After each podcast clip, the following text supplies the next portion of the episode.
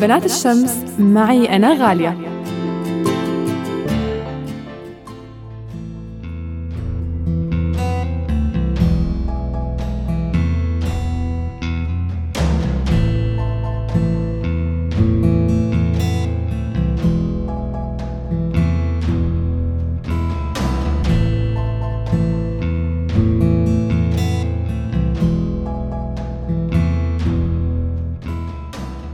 مرحبا معي أنا غالية. واليوم راح أحكي عن سيدة من سيدات الشمس الراحلة مي سكاف مي يلي درست جامعة دمشق بكلية الآداب برزت موهبتها بمرحلة مبكرة وفاتت على الفن من الباب العريض مع السينما والتلفزيون.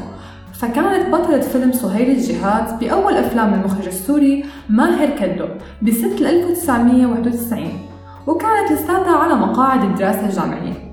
وبعدها كانت انطلاقة ميسكاف بأدوارها بالمسرح والسينما والتلفزيون من فيلم صعود المطر لعدد كبير من الأعمال الدرامية.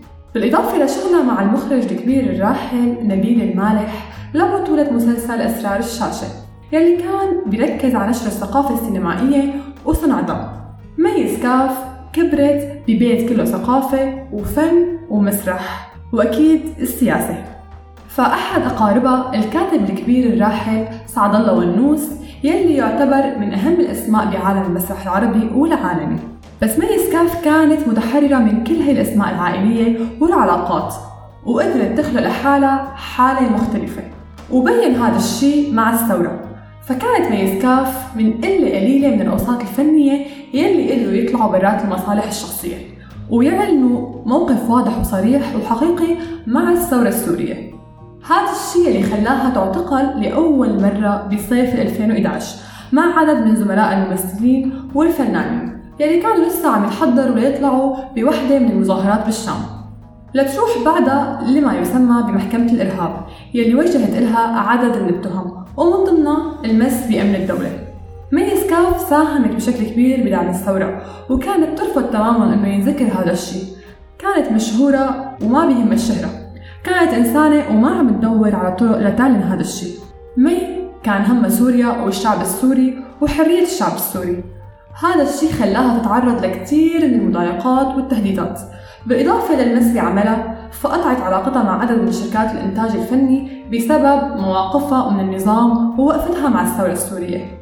تفاقم هي الأوضاع خلاها تطلع من سوريا للأردن ومن بعدها لفرنسا بسنة 2013 ومن فرنسا تابعت الفنانة الكبيرة اشتراكها بمعظم الوقفات الاحتجاجية وكان صوتها كتير عالي بوجه الظلم والقهر مي سكاف ما حاولت بأي لحظة من اللحظات إنه تستغل الثورة السورية. مي سكاف كان همها لآخر لحظة إنه تكون سوريا حرة وتجلى هذا الشيء بآخر post كتبته. لن أفقد الأمل لن أفقد الأمل إنها سوريا الحرة وليست سوريا الأسد. مي سكاف اللي كان واضح انتمائها للحرية قبل سنين لما جاوبت بوحدة من اللقاءات. أنا مي سكاف لا أعرف أنا ماذا وسأظل لا أعرف إلا معنى واحدا ووحيدا يسقط الاستبداد. مرت سنة على رحيلة وكان كتير صعب نكتب أو نحكي عنها. فما كان المسرح ولا السينما ولا الفن كافي لتقول يلي بدها تقوله. فرحلت عنا. اليوم ميسكاف حملتنا أمانة كبيرة وهي إنه نضل واقفين ضد الظلم ونضل نحمل هي الرسالة. ميسكاف من سيدات الشمس يلي رح تضل رسالتها لأجيال كتيرة إنها سوريا العظيمة. بنات الشمس معي أنا غالية.